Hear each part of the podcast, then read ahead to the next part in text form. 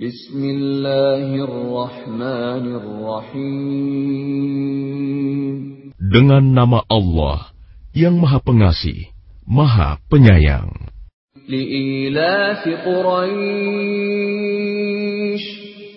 Karena kebiasaan orang-orang Quraisy إيلافهم رحلة الشتاء والصيف yaitu kebiasaan mereka bepergian pada musim dingin dan musim panas.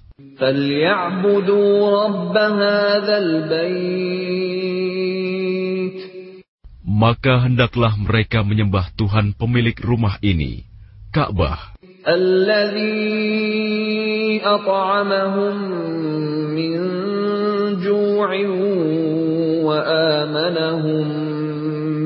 wa